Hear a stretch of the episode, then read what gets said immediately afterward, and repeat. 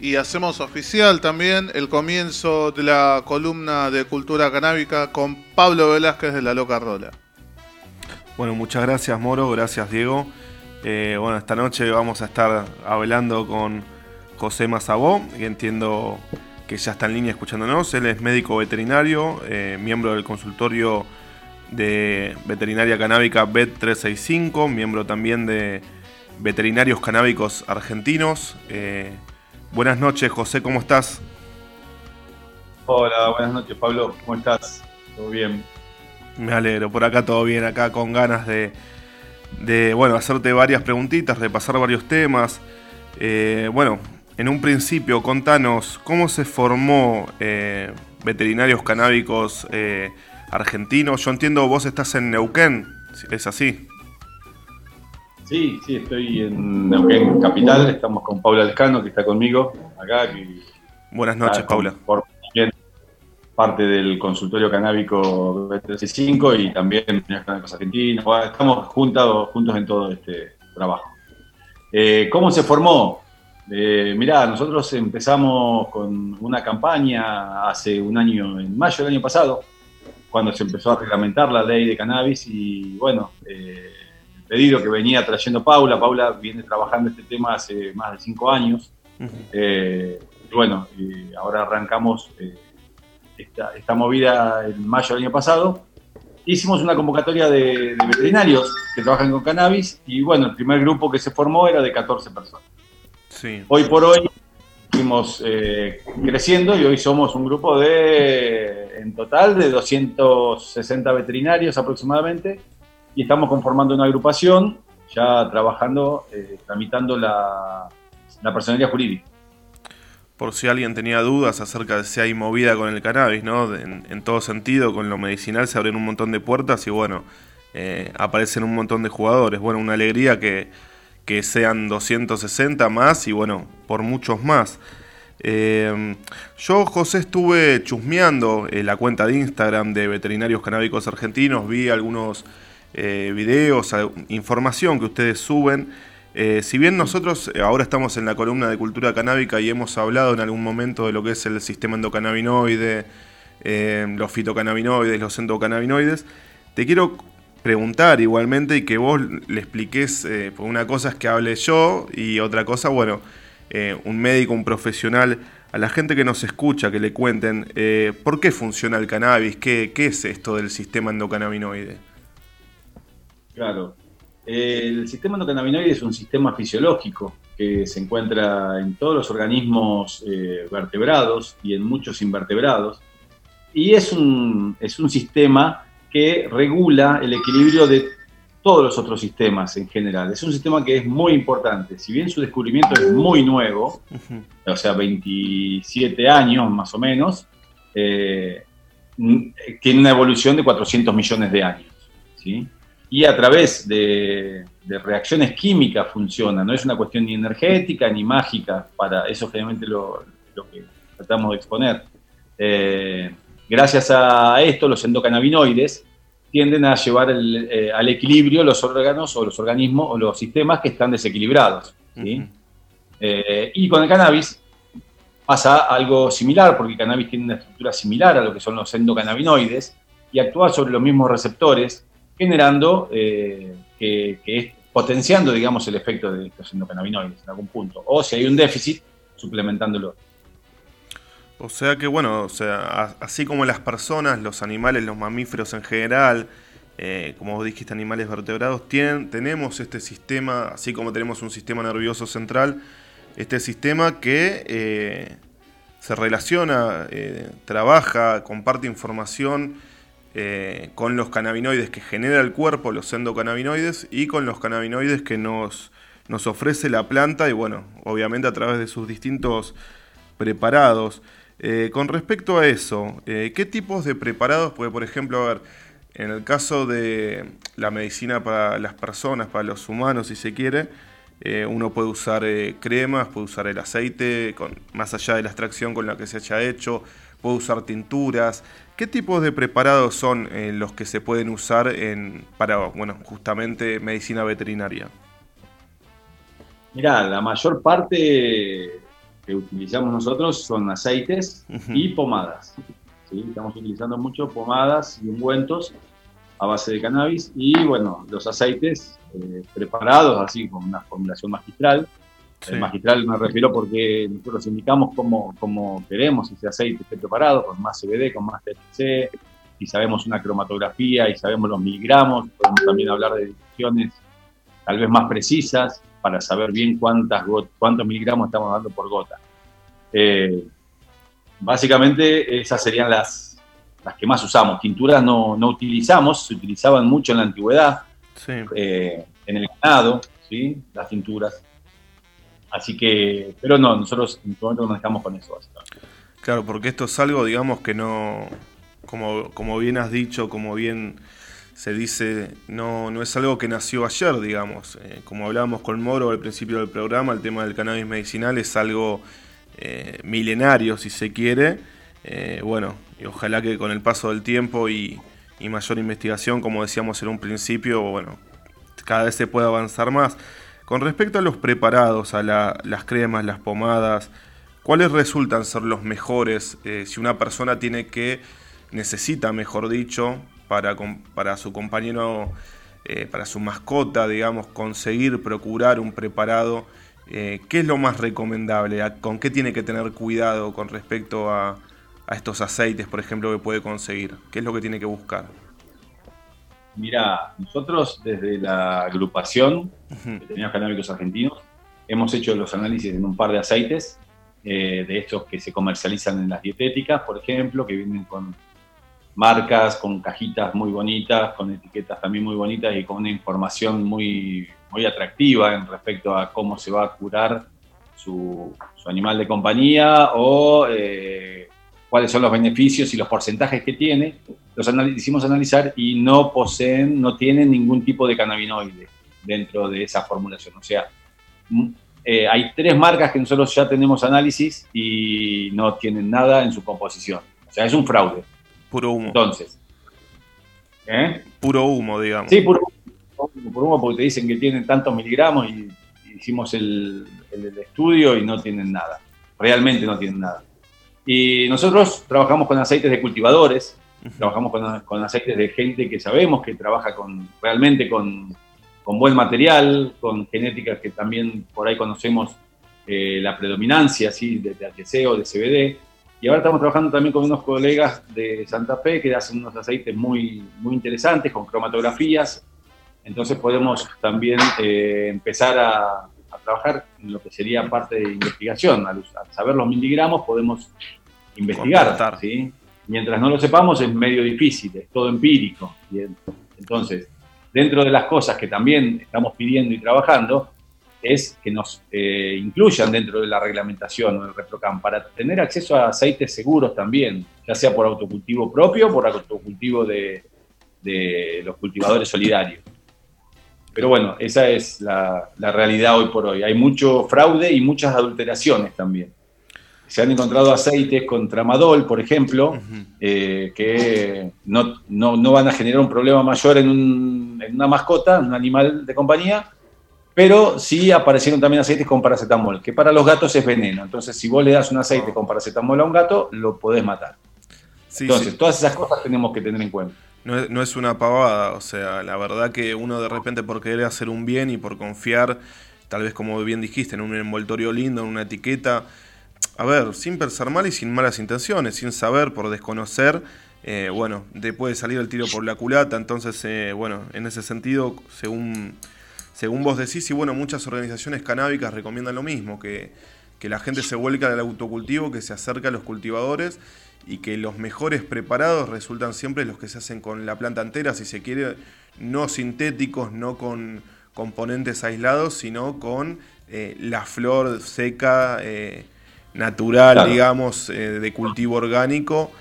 Te quería consultar, ya que estamos hablando del tema del Reprocann, ¿cambió algo el paradigma con respecto a la veterinaria canábica desde que está la ley 27.350, la ley de cannabis medicinal? ¿Cómo es el paradigma actual? Mira, Nosotros iniciamos el consultorio canábico terapéutico con Paula en mayo del año pasado también. Uh-huh. Ahí fue antes de que empiece el tema de la reglamentación, después continuamos con la parte, digamos, activista, digamos, por un lado. Ya en ese momento nosotros desde que empezamos a trabajar y a prescribir sabíamos que no podíamos ni vender ni tener productos con cannabis en la veterinaria porque era un tema, o sea, no era nuestro deseo tampoco. Pero a la hora de prescribir o de indicar el aceite, como no estamos en la ley, el veterinario no figura en la ley, el animal tampoco figura en la ley, ni excluyendo ni incluyéndolo, estamos en un gris, podemos hacer esa parte de prescripción y seguimiento de los pacientes, ¿sí? Aparte, según la ley de psicotrópicos y estupefacientes, los médicos veterinarios podemos, al igual que los médicos, recetar psicotrópicos, ¿sí? De listas o como drogas, ¿viste?, reservadas. Y dentro de eso está el cannabis. O sea, nosotros podemos prescribir hoy por hoy algún producto que esté aprobado por el ANMAT. Hay uno solo, que se llama convupidiol. Ese lo podemos prescribir y que la gente lo compre en la farmacia. Pasa que el frasquito vale 60 lucas. Claro. Entonces, nadie va a llevar adelante un tratamiento ni cuánto. El primer frasquito, ponele que le ponga mucha onda, ¿no? Entonces, bueno, esa es la realidad nuestra. Sí, es en esta economía, la verdad que estar... A ver, el que tiene la posibilidad lo va a hacer con gusto, pero lamentablemente la mayoría no podemos estar costeando eso. Hay que ver cuánto dura el frasco. Esperemos que, bueno... tras la reglamentación de la ley de cannabis medicinal, con todo lo que está pasando, con toda la movida, con toda esta apertura que hay con respecto al tema medicinal y, bueno, la ley que está ahora tratándose en el Congreso de el cannabis medicinal industrial, si se quiere, bueno, que pronto podamos contar con preparados magistrales, con aceites, con cremas accesibles para la gente. Porque, bueno, muchos, de repente, algunos tal vez pueden cultivar, otros conocen un cultivador, pero bueno, mucha gente está tal vez más alejada de todo eso y corre más riesgo de caer, de ser estafada, si se quiere, ¿no? Sí. Está pasando mucho.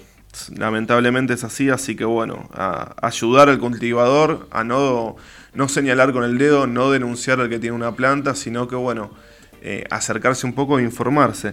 Volviendo un poquito al tema, José, con respecto a lo que es el tratamiento, ¿cómo es el tema? Entiendo que, así como las personas, no hay una dosificación específica para cada patología, ya que, bueno, todos los individuos, todos somos distintos, sean las personas, sean los animales, y que cada cual necesita, digamos, una dosis, si se quiere, más ajustada a su realidad, ¿no?, a su salud. ¿Hay algún riesgo con respecto a los tratamientos? ¿Cómo manejan el tema de la dosificación? ¿Qué es lo que tienen que saber el que nos escucha en casa? Digamos, como para no tener miedo. Mirá, primero, para quien escucha en casa y no tener miedo, no hay dosis letal. Bueno, hay una dosis letal, sí, es muy alta en cuanto a THC, se lee... Yo estuve leyendo el otro día, 3 gramos por kilo sería una dosis, podría llegar a ser una dosis letal de THC descarboxilado, ¿no? Vamos a hablar de la parte psicoactiva, ¿sí?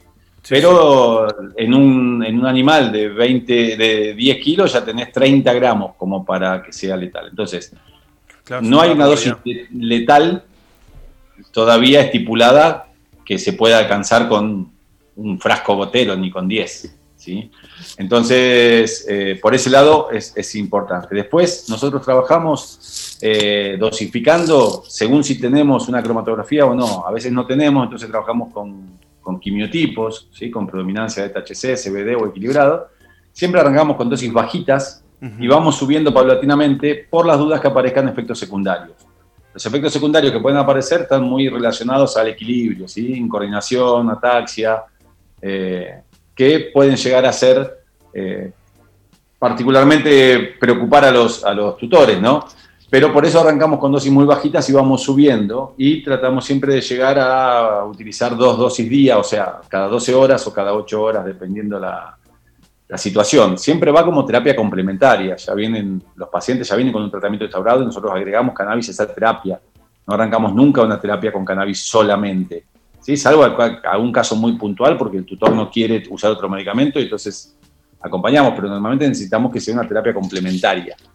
Entonces, la idea es bajar esos medicamentos al mínimo posible. En un animal epiléptico, por ejemplo, el fenobarbital, tratamos de... El fenobarbital es el anticonvulsivante de predominancia, que produce daños hepáticos. Entonces tratamos de bajar las dosis a lo más bajo posible, ¿no? Que mantenga al paciente con la menor cantidad de convulsiones posible y con una recuperación rápida cada vez que las tenga. O sea, no vendemos que vamos a sacarle las convulsiones al paciente porque no lo va a sacar nada. Un perro epiléptico va a ser epiléptico toda la vida.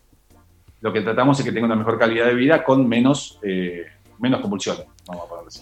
Bueno, muy importante esto que contás, que bueno, de repente uno tiene la idea de decir, bueno, tengo cannabis, escucho o conozco y veo las mejorías en otras personas y creo que con eso ya puedo suplantar. Bueno, es también como lo que es la medicina para las personas, que lo hemos hablado en algún momento. Siempre contarle al profesional de la salud, contarle al médico qué es lo que se está haciendo y que haya un seguimiento. Y bueno, dentro de lo posible, como dicen, que complemente e ir viendo si uno puede reducir los medicamentos que tal vez tengan otros efectos adversos mucho más complicados, que tal vez un poquito de falta de coordinación. No, igual si llegamos a los efectos secundarios, eso de falta de coordinación, bajamos la dosis para que no lo tenga. O sea, eso es un signo que nos hace a nosotros saber que ya pasamos tal vez la dosis terapéutica. Se ajusta, se busca el equilibrio. Y obvio, sí.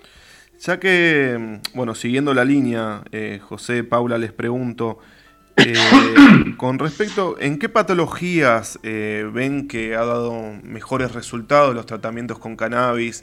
¿Para qué patologías puede usar?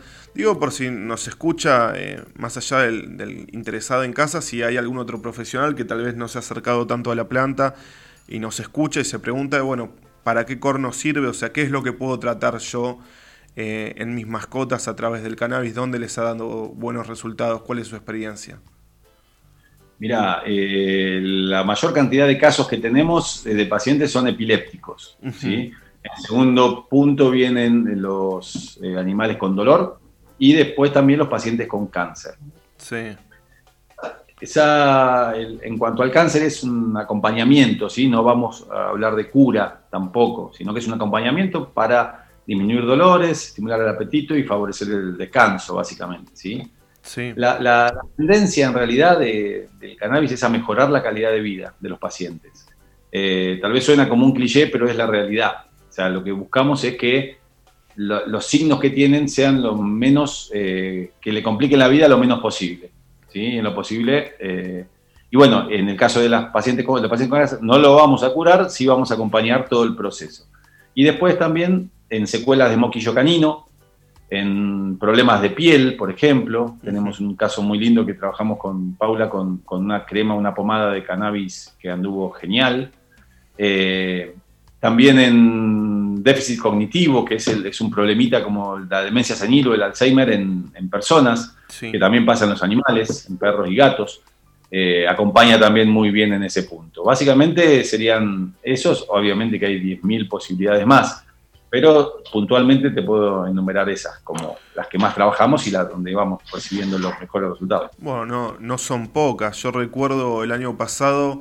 Hice un seminario con una compañera acá de la radio, María Carolina, que le mando un beso grande. Hicimos un seminario de la agrupación Flores de Libertad, es un colectivo canábico solidario, y hubo una sección de cannabis veterinario y una compañera del colectivo mostraba su experiencia como con, no recuerdo en este momento si había sido con una gota de aceite cada tanto, sí, cada 8, cada 12, o con una crema, pero como... Se veía el antes y el después de cómo a su mascota, un perro que habían rescatado, le estaban curando una infección en el oído y uno veía el cambio de color de la piel, bueno, y la mejoría, ¿no? Con el paso del tiempo y era impresionante. En algún momento, José, bueno, buscando información, he visto que hay que He leído, ¿no?, que para patologías del hígado, del corazón, hay que hacer una dosis más ajustada. ¿Cómo es esto? ¿Se pueden tratar patologías? ¿Qué cuidados tenemos que tener en caso de afecciones en el hígado o cardíacas o en el corazón? Sí.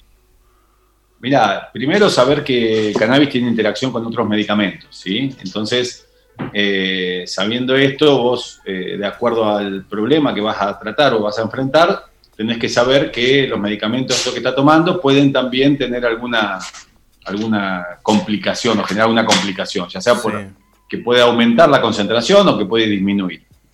Entonces, sabiendo eso, tenemos que conocer la patología que vamos a enfrentar, como te decía. Por eso siempre pedimos primero todos los estudios que se hayan realizado al animal antes de llegar a la consulta, y siempre exigimos un análisis de sangre para saber cómo está ese organismo antes de empezar el tratamiento, ¿sí?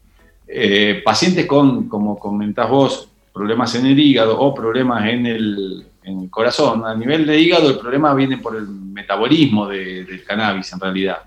También. Entonces también tenés que ajustar dosis, por un lado, para evitar daños mayores. Y en cuanto a problemas cardíacos, hay una de las propiedades del THC es bajar la presión.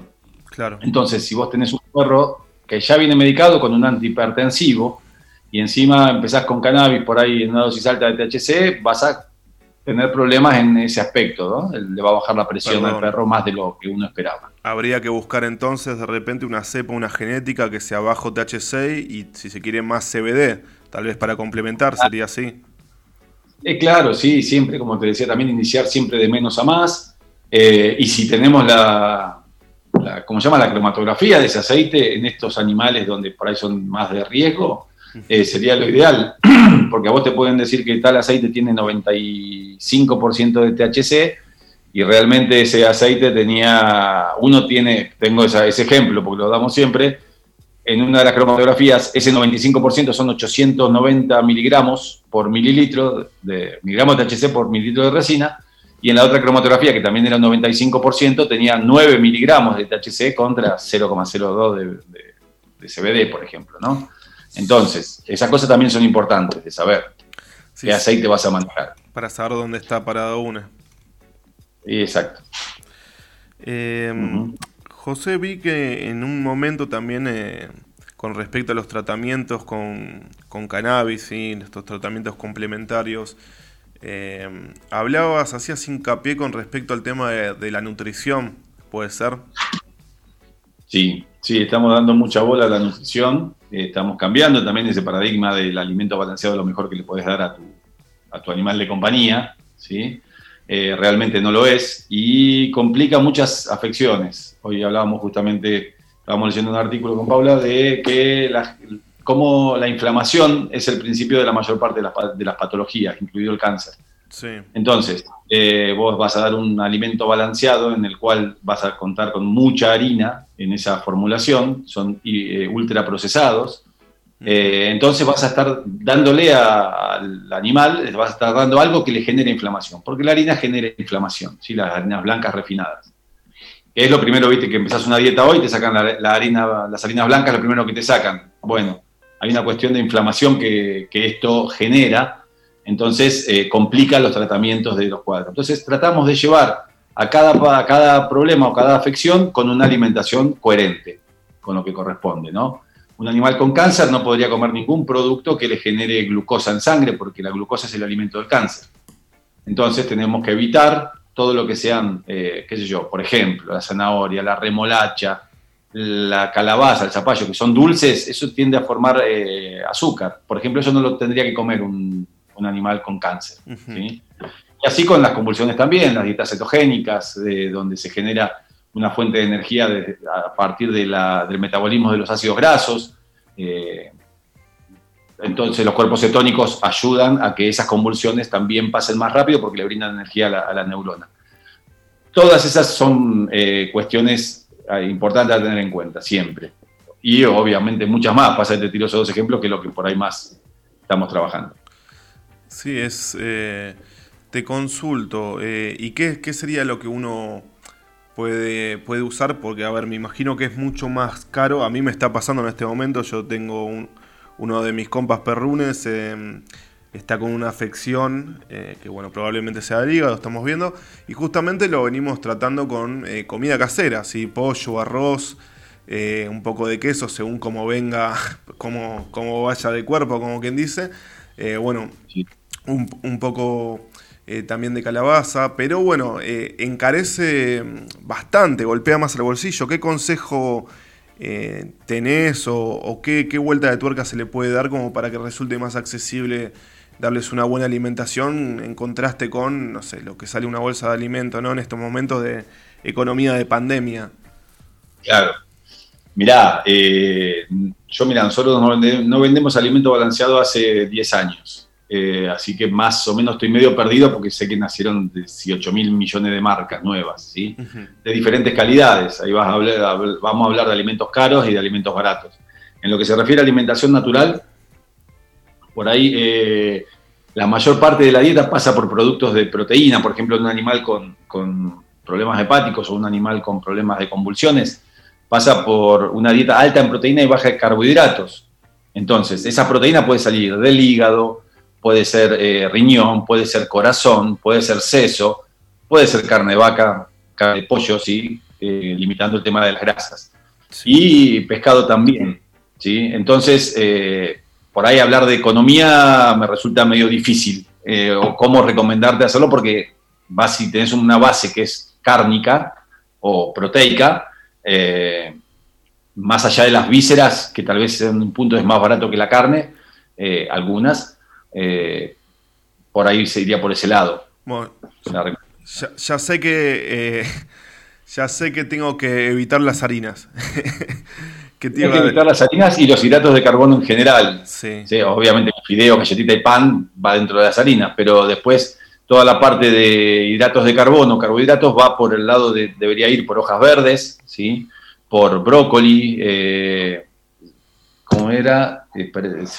calabazas, zapallito, tenés remolacha, como te decía hoy, zanahoria, tenés todas esas posibilidades como para usar. Más o menos debería ser un 6% de la dieta, el 94% debería ser proteico, ¿no? Pero bueno, eso, por eso te digo, no te puedo hablar mucho de economía en ese punto, porque la verdad que desconozco. José, ¿cómo estás? Moro te habla. Estoy acá escuchando atentamente toda la información que nos estás compartiendo y bueno, con toda la experiencia que nos contás, haciendo hincapié en la alimentación, ¿no? Porque vos decís, a esta altura hay una cantidad de marcas impresionantes, entras a un pet shop y es no sé, es la parte de tapa de empanadas del supermercado, ¿no? Tenés toda una góndola entera gigante. Contanos que con todo esto que nos estás contando de la alimentación, qué cambios, dónde se ve y en los resultados, ¿no? Por decirlo de alguna forma, lo que ves vos en los cambios que tiene el animal con esta alimentación. Sí, mirá, yo te voy a hablar de mis pacientes, ¿no? Porque cuentan también sus tutores, porque lo que yo también voy viendo es cómo van evolucionando, pero en realidad es lo que nos cuentan. Y todos están muy conformes con la dieta, lo notan a los animales más animados, les cambia el pelaje, están más brillantes también, el pelo tiene un pelo más brillante, las deposiciones también no son grandes. Cuando vos usas un alimento balanceado de bajo precio, digamos, a veces de baja calidad, estás hablando de un alimento que tiene mucha fibra en la composición y mucha grasa, porque por un lado le da sabor la grasa y por la fibra lo llena, lo nutre. Y son perros que después cuando te defecan unas tortas blandas que te queda todo el piso pegoteado. En general pasa eso. Entonces, ven cambios en la alimentación natural, ven cambios que son naturales y la materia fecal pasa a ser algo natural, ¿sí? El alimento balanceado de buena calidad te lo mantiene chiquitito o te lo seca. En este caso también lo ven como un cambio positivo, ¿sí? Como te decía, el ánimo, la actividad, todos generalmente manifiestan más o menos lo mismo. José, con respecto, ya que hablamos de la alimentación, más allá de lo que es darles alguna preparación de cannabis, sea usar algún ungüento, alguna crema en temas de la dermis o lo que es el aceite, ¿no? Hay una cuestión que me quedó sin preguntarte, si no me equivoco. Entiendo que con los perros, digamos, no tenemos tantas opciones en cuanto a las vías de administración, digamos, como por ejemplo, las personas, que puede ser sobre la lengua, tal vez alguna microdosis, o lo más usado es sublingual, ¿sí?, con el aceite. Los perros es en las encías, ¿cierto? ¿Cómo se llama? Transmucosa, la vía, ¿cómo se les aplica?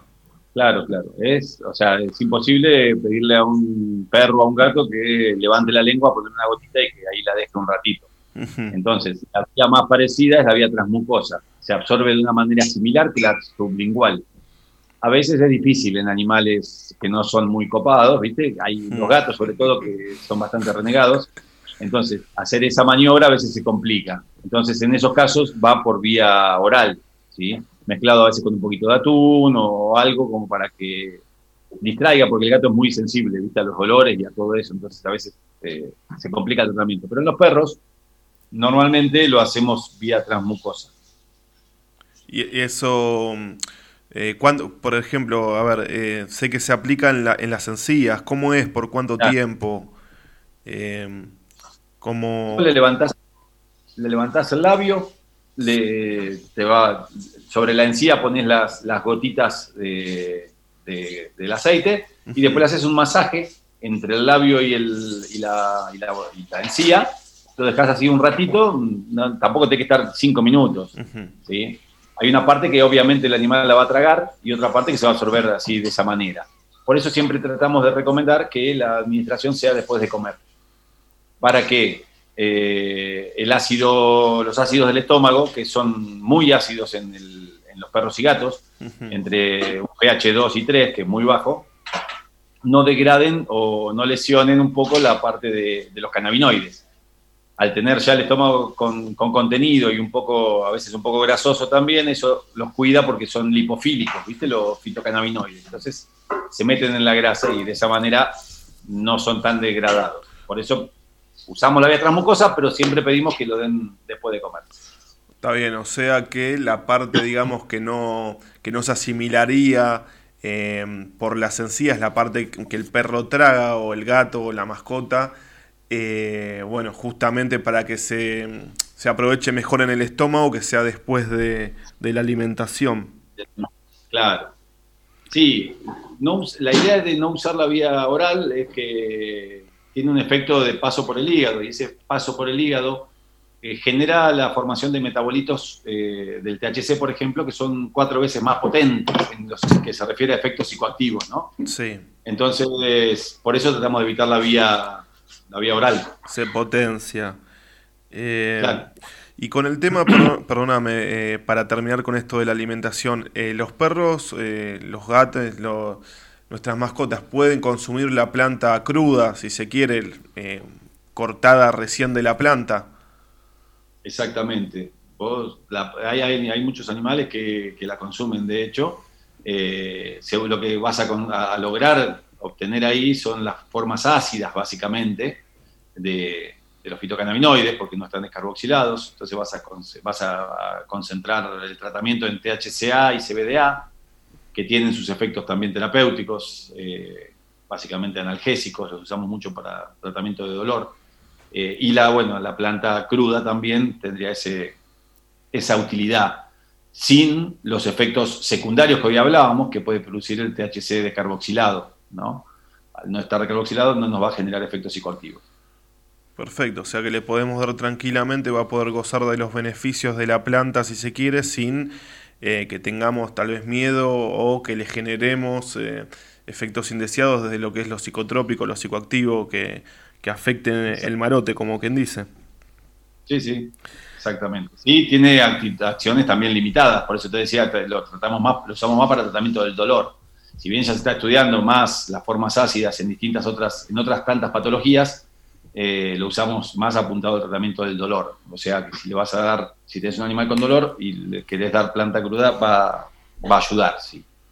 Tal vez no en un epiléptico. Buenísimo.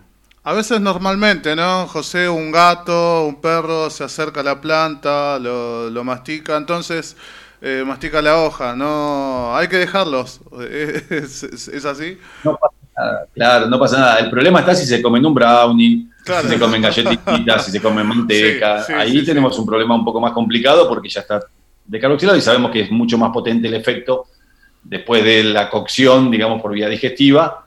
Y bueno, ahí sí, más los componentes extra de un brownie, por ejemplo, el chocolate, que también es tóxico para ellos. Claro. Y bueno, la manteca en algún punto también les puede lesionar el hígado. Te hago este comentario porque no es un clásico, pero cualquier persona que cultiva, viste, se encuentra con esta situación de que el perro, el gato o conejos también, ahí medio que mordisquean a la hoja. Claro, sí, pasa, y bueno, y uno va también informando para que no tengan miedo, ¿sí? Para que no salgan corriendo al veterinario. Bueno, José, primero que nada, te agradezco en nombre del equipo de Circo Romano por la predisposición, por aguantar, por querer participar a estas horas que tal vez no es fácil con todo el día de laburo encima, por prestarte... te quiero consultar para la gente que nos escucha en casa o la gente que nos escucha el día de mañana cuando esta entrevista se suba a las redes. Si yo estoy interesado en contactarme con los veterinarios canábicos argentinos, ¿de qué manera lo puedo hacer? ¿Cómo me puedo acercar? ¿Qué redes sociales manejan? Mirá, nosotros estamos trabajando con Instagram, veterinarios-canábicos-arg, sí, de argentinos. Ese sería el Instagram. O lo buscás por Veterinarios Cannábicos Argentinos y también aparece. Y en el Facebook igual, Veterinarios Cannábicos Argentinos. Van a encontrar ahí un listado de veterinarios de todo el país que trabajan con cannabis. Ese listado tiene números de contacto para que alguien en Córdoba necesite un veterinario que trabaje. Bueno, ahí va a encontrar algún veterinario en Córdoba o en Mendoza o en San Luis. Entonces eso facilita mucho también las terapéuticas. Eso serían básicamente. Y después tenemos un grupo de Telegram para colegas, solamente para médicos veterinarios argentinos. En ese grupo de Telegram compartimos información, casos clínicos, pero eso ya es más para profesionales exclusivamente y necesitamos que aprobar, digamos, el ingreso. ¿Sí? Está bueno, desde ya te agradezco también a tu compañera Paula, al resto del equipo. Por último, entiendo que ustedes participan en una charla este viernes, una charla abierta, ¿puede ser? Este viernes sí, nos invitaron a hablar desde una veterinaria, se llama Tricoma, nos invitaron a un vivo de Instagram, ¿sí? Donde ellos también trabajan con cannabis y bueno, vamos a hablar un poco de algunos usos y también de la parte legal vamos a estar comentando. A partir de las 19:30. Tanto vamos a estar por el Instagram de Veterinarios Cannábicos Argentinos y por el de Tricoma, pero bueno, ahora no te lo podría decir porque no me lo acuerdo en este momento, pero cualquiera de los dos nos van a encontrar. Sí, lo estuve chumeando, creo que era tricoma.vet, si no me equivoco, pero bueno, en el de ustedes va a estar Veterinarios Cannábicos Argentinos, para que bueno, cualquiera quien esté interesado se una al vivo. Buenísimo, José, te mando un abrazo muy grande. Perdóname, pues me lo estoy comiendo. ¿Hay algo que vos le quieras comentar al escucha, algo que vos quieras decir, algo que te esté ahí en el tintero, que sea importante y se nos haya escapado, que vos quieras aconsejar? No, básicamente es que se acerquen a las agrupaciones canábicas, ¿sí? Para información de cultivadores que hagan aceites de confianza, que como decíamos hoy, no compren en la feria, no compren en las dietéticas, no compren por internet, para poder llevar adelante un tratamiento seguro y eficaz en la medida que se pueda, ¿no? Pero básicamente esa sería la gran recomendación, ¿sí? Nosotros estamos trabajando para que nos incluyan en la regulación para ofrecer un ingreso al Reprocann para tener esos accesos que hoy van a tener las personas, que me parece estamos muy felices con eso también, pero también queremos que nuestros pacientes tengan esa posibilidad. Así que esa es nuestra lucha y que tengan acceso a aceite seguro, ¿no? Sí, a medicina de calidad y poder estar tranquilos todos. Bueno, José, más que agradecido, te mando un abrazo a la distancia, saludos a todo el equipo de Veterinarios Canábicos y bueno, estaremos ahí atentos a las novedades. Perfecto, dale, muchas gracias por la nota y bueno, espero que sea de utilidad y que la información llegue a mucha gente, porque es importante que hoy por hoy, que está esto tan de moda o tan en boca de todos, sepan que también hay muchos fraudes a la orden del día. Muchas gracias, José. Muchas gracias, un abrazo grande. Gracias a ustedes, un abrazo grande.